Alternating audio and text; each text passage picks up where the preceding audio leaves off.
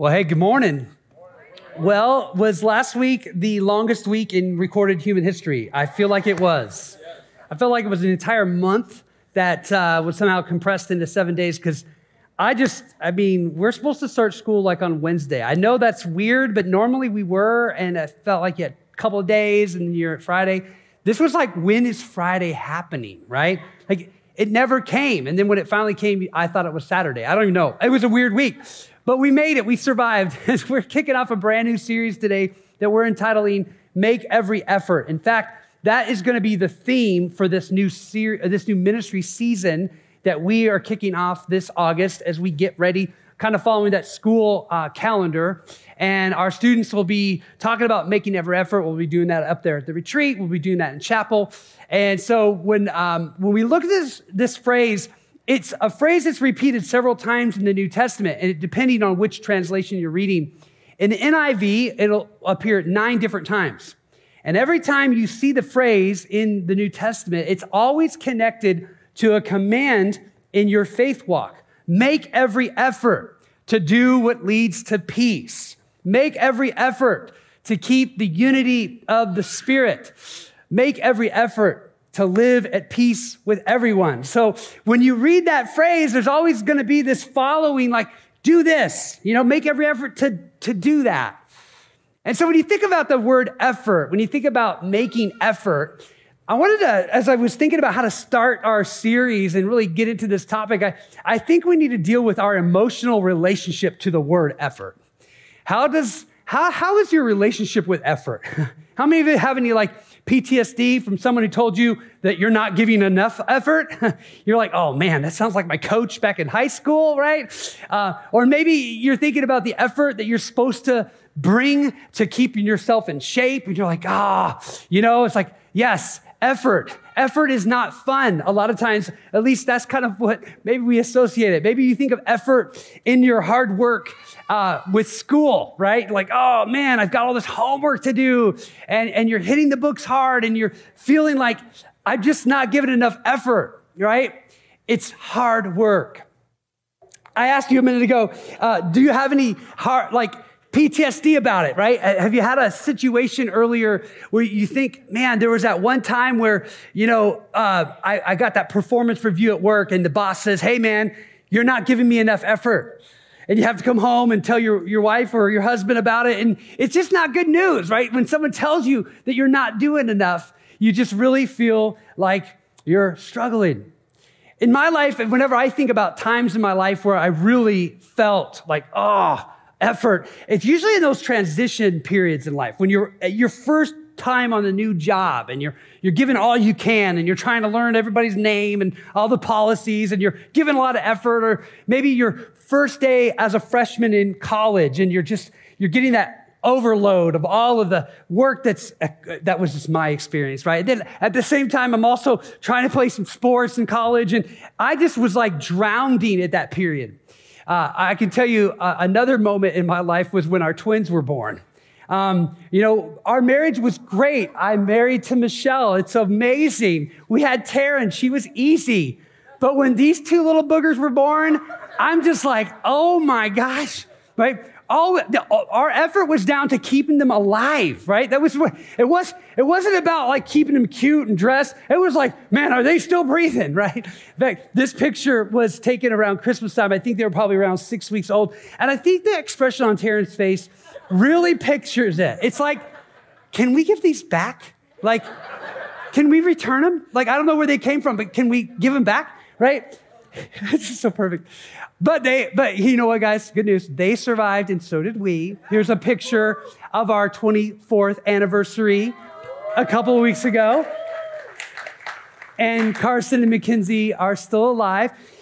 But there are moments, right, where it feels like effort is like you don't have anymore. You can't give anymore. It's like pushing that boulder up a hill, and you just you just feel like, man, and so now you're in a sermon series about making effort, and you're thinking, really? I don't want to hear about it, right? Like, is this really what we're going to be talking about? Um, one more place where I need to be giving effort, right? But you know, guys, I want to really encourage you today. And I really believe that this sermon's not going to make, not going to feel heavy. It's going to feel light. Because when we get done today, I believe that this, we'll be talking about some principles and some truths today that will really, really energize your faith. And so I want to talk for a minute about how the relationship between faith and effort. and I want to look at something that Jesus says because he's the first one to use the phrase.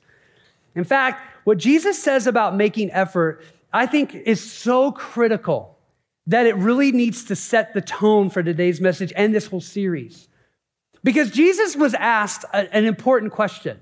And the way he answers it, I think, is it shows us how serious Jesus took faith, how seriously Jesus took a relationship that we need to have with God. It says in Luke chapter 13, look what it says. It says, Jesus went throughout the towns and villages teaching as he made his way to Jerusalem. Someone asked him, Lord, are only a few people going to be saved? He said to them, look at this, make every effort to enter through the narrow door. Because many, I tell you, will try to enter and not be able. That's a pretty sobering answer to that question. I think probably the disciples wanted to hear, yeah, it's going to be great. The doors will be flung wide open and the street is broad. The way is broad into the kingdom. But that's not how Jesus answers the question. He's speaking about his kingdom. And he's there preaching to towns and villages, and he's announcing the arrival of the kingdom of God. And so that question naturally arises like, how many will be in your kingdom, Jesus? And he, and he brings this sobering answer. The sobering answer is make effort that you are in the kingdom. This is, uh, this is one of those whoa kind of moments. See, Jesus doesn't ever sugarcoat the truth. He tells you the truth. He does it, I think, with a heart of love. He doesn't do it in a condemning way. He doesn't do it in a way that, that seems br- like a blunt force object. It'll be more like a scalpel cutting deep into our hearts to get us, get the truth planted deeply in there. But he's going to tell us the truth. He's going to say, hey, there's going to be a lot of people when the kingdom comes that wish they would have made effort, but didn't.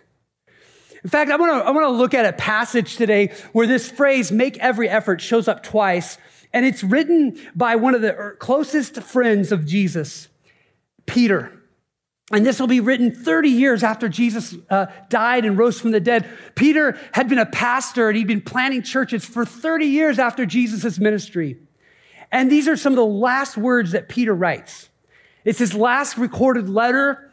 I think at this point in Peter's life, he knows his, his time is short and he's going to give some really clear statements and truths to his disciples, to his churches. And you get this sense from Peter that he just wants to communicate some really important things. He wants to almost grab people by the shoulders and look them deep in the eyes and say, hey, man, this is important. I think you see some pastoral concern in Peter. Look what it, look at it. This is First Peter, Second Peter, chapter uh, one. How, look, notice even how he introduces himself. Simon Peter, a servant and an apostle of Jesus Christ. To those who, uh, who through the righteousness of our God and Savior Jesus Christ have received faith, a faith, notice this, as precious as ours. Even as Peter opens his letter, he's referring to this precious faith in fact, I think a lot of the writers in the New Testament looked at faith, I think Jesus too, as, as something that needed to be protected, something that could, that, that was in, at times fragile. You think of the parable of the sower, right? And how the sow, that seed that was sown in those different hearts, it, it, was, it was, it was something that needed to be protected. That you had the birds that were trying to steal the seed. You had the thorns that were trying to choke the seed. You had all the cares of the world that were also just, just always, always about the seed but it was only a few instances where the seed found the good ground. And so here you see Peter, and he's like, this precious faith, protect it. He goes on in verse 2, he says, Grace and peace be yours in abundance through the knowledge of, of God and of, our, and of Jesus our Lord.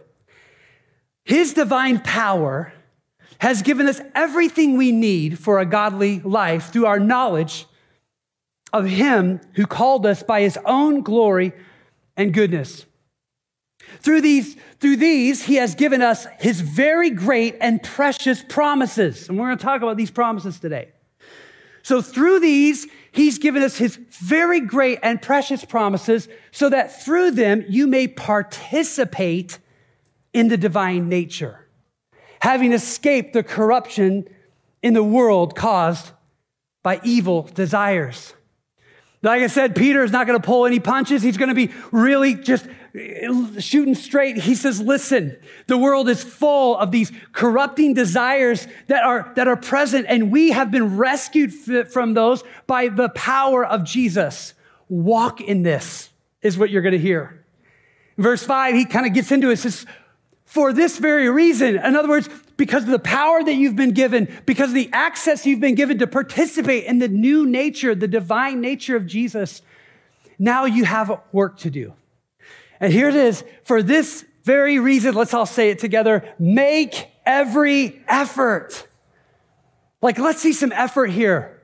You've got this gift that God gave you, this rescue that Jesus has provided for you. Now make some effort. He says, to add to your faith goodness, and to goodness, knowledge, and to knowledge, self control, and to self control, perseverance, and to perseverance, godliness, and to godliness, mutual affection, and to mutual affection, love. Peter just kind of goes on almost a stream of consciousness of things that should be growing in a believer's life. You've met Jesus, you've experienced his power in, his, in your life, You've experienced the, the, the freedom from the corrupting lusts. And now we need to see that you are transforming. And that's actually what this sermon's about. And it's actually what this series is about. It's about transforming. It's about walking in a new way. It's about having a new life in Jesus. It's about, about seeing changes happen, real, dramatic, interior changes. Not just a mask that you put on when your good friends are around and a mask that you take off when you're not. Like a true transformation. Can I ask you a question? Are you experiencing true transformation?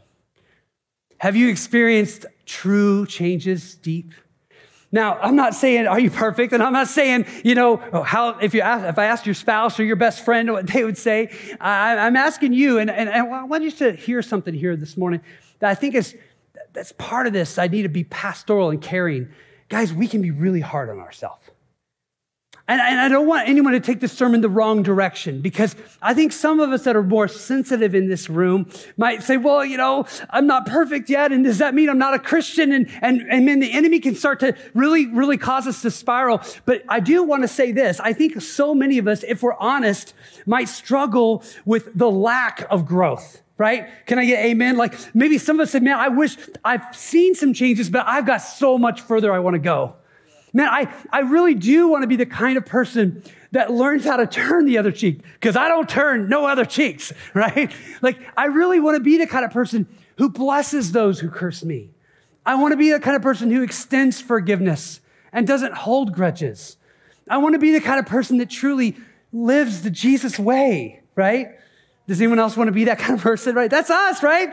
That's us. That's what this series is about.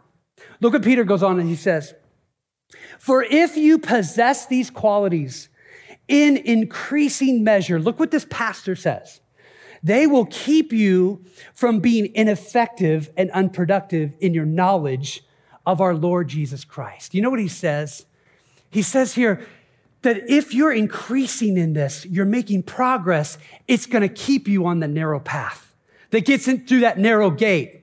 If you want to be a person that's in the kingdom, you want to be a person that's able to say, man, I'm there, I'm with Jesus. Peter says, then let's see us increase in these qualities. Let's make effort in our faith. But then the warning hits.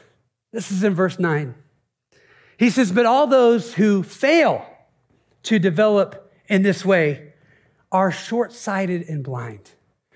That word short sighted is an interesting choice of words. It refers to someone who forgets or is unable to see ahead. And that's what Peter's saying. It's like, if you aren't really growing in your faith with Jesus, then it's evidence that you are forgetting what's ahead for you. you're forgetting where we're headed as a group of followers of Jesus, as a community that Jesus died for. We're headed for a great place, but you're living as if you've forgotten that's our destination. And he says that you forgot that you've been cleansed from their old sins. Peter says, therefore, in verse 10, my brothers and sisters, make every effort to confirm your calling and election. For if you do these things, you will never stumble. The NLT translates it this way. So, dear brothers and sisters, work hard to prove that you really are among those God has called and chosen. Do these things and you'll never fall away. And then Peter gives this vision. I want you to see it. This is how he ends our passage today. You and you will receive a rich welcome into the eternal kingdom of our Lord and Savior, Jesus Christ. Peter wants to remind them where we're headed. Guys, listen, this walk of faith is going to take effort. You got to take, you got to take your, take this seriously. This is a precious gift. This is something that needs to be protected. This is something that you need to take seriously. You need to say, Lord, I want to keep walking in this faith walk. Right? And, and ahead for us is this inheritance that God has reserved in heaven for us. When Jesus returns and we enter that kingdom, we're going to be like, wow, what an amazing thing that we get to participate in. The great reward. I think you see in Peter's words here an echo of, of Jesus. I think that same warning that Jesus gave, I think Peter never forgot about that. And I think that's what you're seeing here in this text. He's, he's, he's warning, he's worried. He's concerned. He's a good pastor. Guys, a good pastor is someone who, who thinks about the people in their church, who prays for them, who says, Look, I, am going to keep working until I see Christ formed in you. I'm going to keep encouraging you until I see growth happening in you. In your life groups, in, in your community groups, it's, it's those people in your life, those friends in your life who care enough about you that says, Hey, I, I just want to keep encouraging you, keep walking with Jesus. I'm not going to tempt you to do wrong. In fact, I'm going to encourage you to do right. And so we're, we're talking about effort in this series. And I want to, I really want to uh, try to illustrate something that really I think will lighten maybe how you're feeling right now. Because up to this point, you might be like, okay, I'm supposed to do all this work. I'm supposed to try to become a better person. And you might be looking at your own track record and think, man, there's been times I've, I've done better and then I got tripped up and right now I'm not doing so good. And, and now I'm in this church and this pastor says that, you know, I need to be kind of becoming more like Jesus. And man, I'm just, I'm, I'm, I'm not there, you know, that's where I'm at. And I want to just, I want to remind you of the goodness of God for a minute. I want to say something. These are promises that Peter's talking about this morning. He says these are precious promises. You want to know what the first promises we have? It's this right here. God will never ask you to do something. He doesn't supply you the material that you need to do it. God is not in the business of giving you some kind of command, some kind of order, and then sitting back with arms crossed and a tapping foot, waiting for you to complete what He's told you to do. That's not who our God is. Our God is a God who gets His hands dirty. Can I get an amen? Our God's the kind of God who leaves heaven, gets his hands dirty, walks on our earth, lives our life, and in that way shows us how to have victory. He doesn't stand aloof up in heaven with a judgment uh, gavel waiting to give you his, his pronouncement of judgment. And so this, this is a powerful thing that Peter says that according to his divine power, he's given you everything you need for a godly life. So before I unpack this, I want you to know this, that God is going to give you what you need. I want you to think about this. Like pretend that you have this big project to do uh, for a, an assignment. We're starting school again and your, your professor, you know, or your teacher, he says, here, here's your research assignment. You got to write this paper for me. But here's what you have. You have your computer. You have your internet access, right? You got your library, right? You got everything you need, guys, everything you need to write this paper. So sit down and do what? Write it. Can I get an amen, teachers, right? Or maybe you're going to build a house. You got all the wood, you got the nails, you got the blueprints, you got the slab, you even got a couple buddies, right? And so guess what? Pick up the hammer and build it. Are you with me?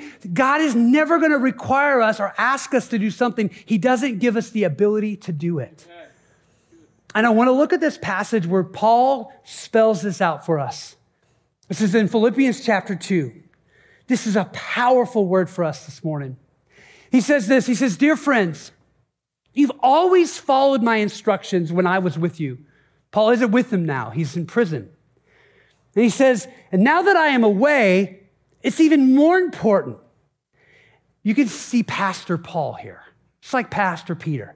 Work hard to show the results of your salvation obeying God with deep reverence and fear. So Paul is doing exactly what Peter says. Like, hey, I, I, I, want you to make every effort. I want you to work hard. I want you to, I want the results that you truly are a follower of Jesus to show up. But then Paul gives us this powerful insight. He says these words, for God is working in you. Guys, I want you just to say that. God is working in me. I want you to say that right now. God is working in me.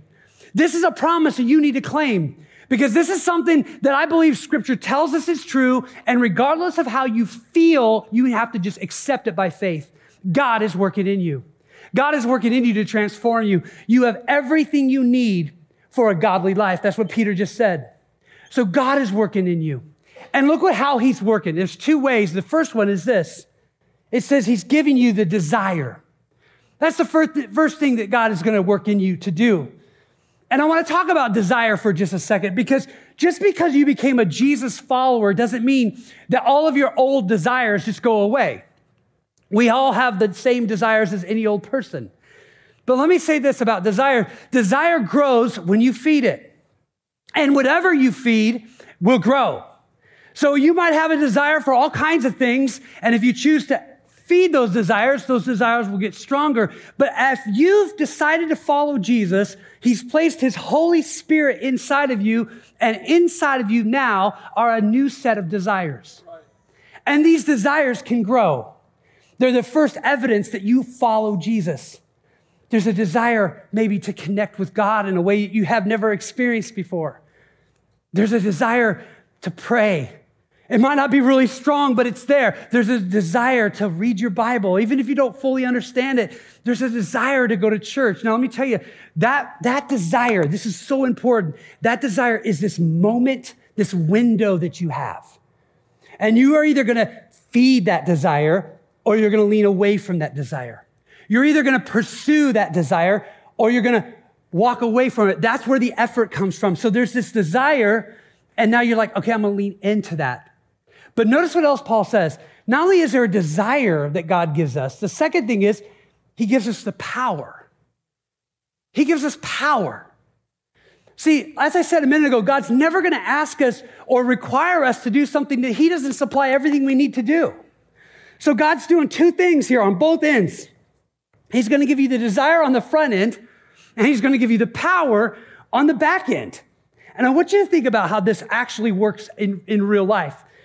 I want you to think about that. Maybe there's a time in your in your life where you just like, okay, I know that I should go on a prayer walk or I should I should try to pray, right? So there's this little desire that's there. And it might not be big, but it's there. And say, okay, Lord, I'm going to try to pray. And so you take that that first step. And you're like, okay, I'm trying to pray and it's not going so good. My mind is kind of wandering. And then you just, okay, I don't know. Maybe I just I'm not good at praying, right? But then you hear a sermon on prayer or somebody encourages you or somebody tells you something about prayer and you're like, okay, let me try this again. All right. And so here's this kind of dance that happens as you grow in your walk with Jesus. What happens is you start to realize, you know, that last time I prayed, as I'm, I'm reflecting back on that, actually, there were some moments where I felt like I had actually made a little progress in that walk with Jesus, in that faith walk. I, I mean, huh, that's interesting. I prayed and it was a little bit easier. It's like I'm sensing the Lord's presence in my prayer. Guys, check this out. Make every effort to pray. Like, it's not going to be easy. If it was easy, anyone could do it. Are you with me today? Right? It's like, I'm going to push in prayer a little bit. Can I get an amen here today? Right? Guys, can I tell you something about me? Um, I am not a compassionate person. I am not, right? I mean, I remember my mom did this like psychological test on me because her friend was a therapist, like back when I was a kid. And they heard I wanted to be a pastor because I'm weird. And when I was little, I said I wanted to be a pastor. Like, okay, well, let's see if Brad could be a pastor. She goes, I got to tell you, um, he's not super compassionate. you know? But here's the weird thing. Here's the weird thing. There are moments where I'm with someone and I know my natural state, you know? And all of a sudden, I have this desire, like drawn toward them. And I'll look at them in the eyes and they'll tell me their story. And it's like all of a sudden, love pours into my heart and that throat gets, you know what I'm talking about, right? And you're like, oh, and my, my eyes start to well up with tears. And, and guys, I'm telling you, it's the power of God that is not natural to me to start to love that person and care for them and, and to have empathy for them and to say, man, can I, and I, uh, can I just hold your hand and, and look at you, you in the eye and just say that God loves you and that you're not alone right? That's that dance. That's that, that's that God giving you the desire, you giving the effort, and then bam, He giving you the power. You know, I, I was thinking about what's the best way that you could really kind of unpack this, this dance that happens with God and this, this kind of like effort, energy, effort, you know, kind of thing. And I'll tell you the story. So I wanted to start going on these bike rides up to Boulder City. And I didn't want to go alone. And I got a bike, uh, cheap bike somewhere. And um, I was like, yeah, I want to do these bike rides. It's a great thing to do on my day off. And I wanted Michelle and I to have at least a little time together. I said, honey, do you want to ride up to Boulder City with me on a bike? Because there's a trail. And she's like, you're crazy. Like, I am not riding up to Boulder City. No, that's 14 miles, like all the way uphill. And, and so I was like, yeah, I know, but I really would like you to go. And she's so kind and dutiful. And she's like, no. Anyway, so, but I said, hey, they, they've invented something new. And they're, they're, bikes, but check this out. This is a bike, but what is unique about this particular bike is that it has a battery pack. Now, I'm really glad they didn't have these when I was in high school because I would not be here to talk about anything. I'd probably be dead because I would have launched these off the biggest jumps. You know how it is, right? Because when I was growing up, we actually played outside, not on the video games. Anyway, another, another. But like, I would have jumped these things because these things are pretty awesome, right? And I think Brian uh, ate it the other day when he was up in the mountains on a bike like this. The wonderful thing about this bike, and my wife will be sure to tell me this, you have to put effort in, right? Like we'll ride up to Boulder City and she's like, hey, just so you know, my rings on my watch are full. I put a lot of effort in to get up here. Just because you're riding a normal bike, this still takes work. But here's the beautiful thing about this bike it doesn't start going until you start putting the effort in. It doesn't, it doesn't engage the energy until you put the effort in. In fact, that's exactly what, how I think that our faith walk is, what works. I think our faith walk works th- that exact same way. It's when I put in the, the effort, God gives me the energy. Or to say it this way, when, when His energy will show up when my effort does. See, so many of us have not experienced this, this miraculous transformation in our life, is because we're sitting here hoping that God just zaps us with this energy, right? That he just zaps us with this, with this miraculous change. And then we say, well, then I'll start to, to obey and I'll, then I'll start to change. And God's like, it doesn't work that way, Brad. It doesn't work that way. What you need to do is by faith claim what is yours by birthright. You have been born again into the family of God. My son Jesus gave his life on the cross and is inviting you to participate in a new nature. But you have to put the effort in. And the minute you do, I meet you with my energy. Come on. The minute you put that effort in, the minute you say, God, I'm going to try. And guys, sometimes I know it. I know, I know.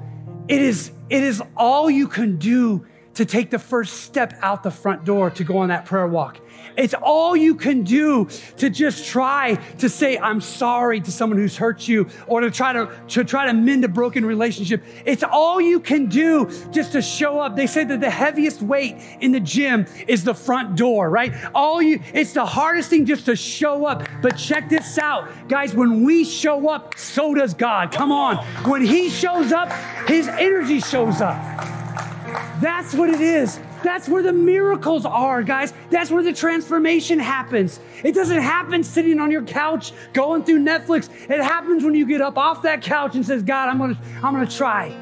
I'm gonna crack open the Bible. I don't even know where to start, but I'm gonna try. I'm showing up. And when you show up, so does his energy. Here's the, here's the word today, church. The word is this expend the effort, expect the energy. Expend the effort and expect the energy. That's the faith walk. That's the expectation. My God promised that He's going to work and give me the desire and the power. So I don't know where you're at this morning, church. I don't know if you've been so frustrated with yourself, so wanting to change and you don't know how.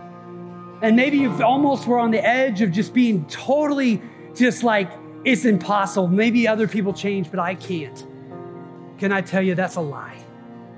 God is ready to transform anyone who gives their whole life and heart to Him.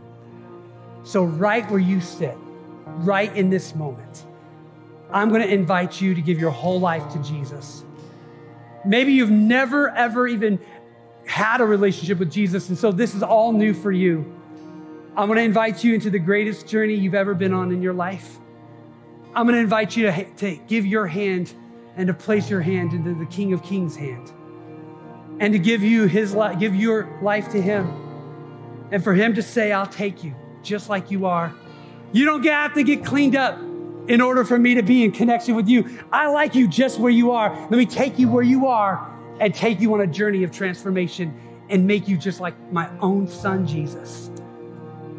You won't even recognize yourself in a couple of years, church. Come on you won't even recognize who you are. He'll change you that much. If we could just stand as a church, I want to I want to give you all an invitation. No matter where you're at in your faith journey, every one of us can take a step today.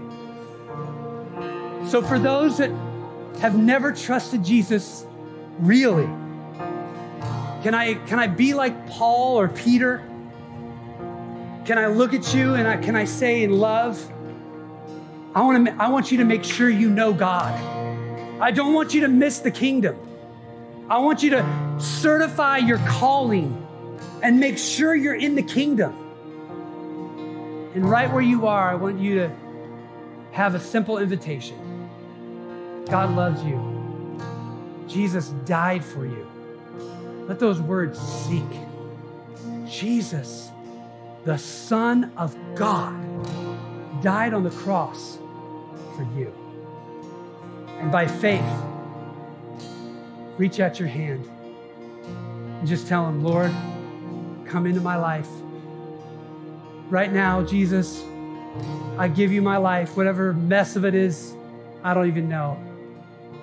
Thank you for loving me, even in my own state of sin, whatever, mistakes, shame. And right where I am, Jesus, I give you my life. Come into my heart. I ask you to be my king. Forgive me of my sins. I trust in Jesus. Give me that new nature, that divine nature. Put that in me. Start to change me from the inside out. Set me free from addiction and pain and guilt and shame. Set me free from all the things, all the voices in my head that Tell me I'm no good. Set me free from a life that, that was going nowhere and give me a new life in Jesus. Right where you are, you can pray that out. If you've been walking with Jesus for a while, but to be honest, there needs to be some changes. I want to give you a thought and I want to give you a word. Right where you are, I want you to make a decision based on verse 5 of our text. Make every effort. Where are you putting your effort in, Christian? Are you expecting transformation but not giving any effort? That needs to change right now. You need to prioritize around Jesus. And so, if you are a follower of Jesus, I want to encourage you to take a good look at your life and say, Where am I putting the effort? Where does new effort need to go? Maybe you have a prayer with Jesus later and you say, God, where's, where, where does new effort need to go in my life? Where do I need to put new effort? Maybe it's in your social group. where you're hanging out, where you're, who your best friends are. Maybe that's where it is. Maybe it's in your quiet time with Jesus. Maybe it's in some places where there's some, there's some, just some friction, and you know there's some people that you need to just take the effort to love your enemy, and you just work through that. But right now, I want you, I want to invite the prayer team forward, and if you need to pray with someone, let's put some effort in our faith. Let's let go of some old grudges. Let's let go of some old pain. Let's not let bitterness be controlling our hearts anymore. Let's have love replace that. Put some effort in. The prayer team will be forward. We're going to sing a song that I think so captures this. And then there's a line in the song where it's almost like the songwriter saying something to himself. And sometimes you need to talk to yourself. And he says to himself, Come on, my soul.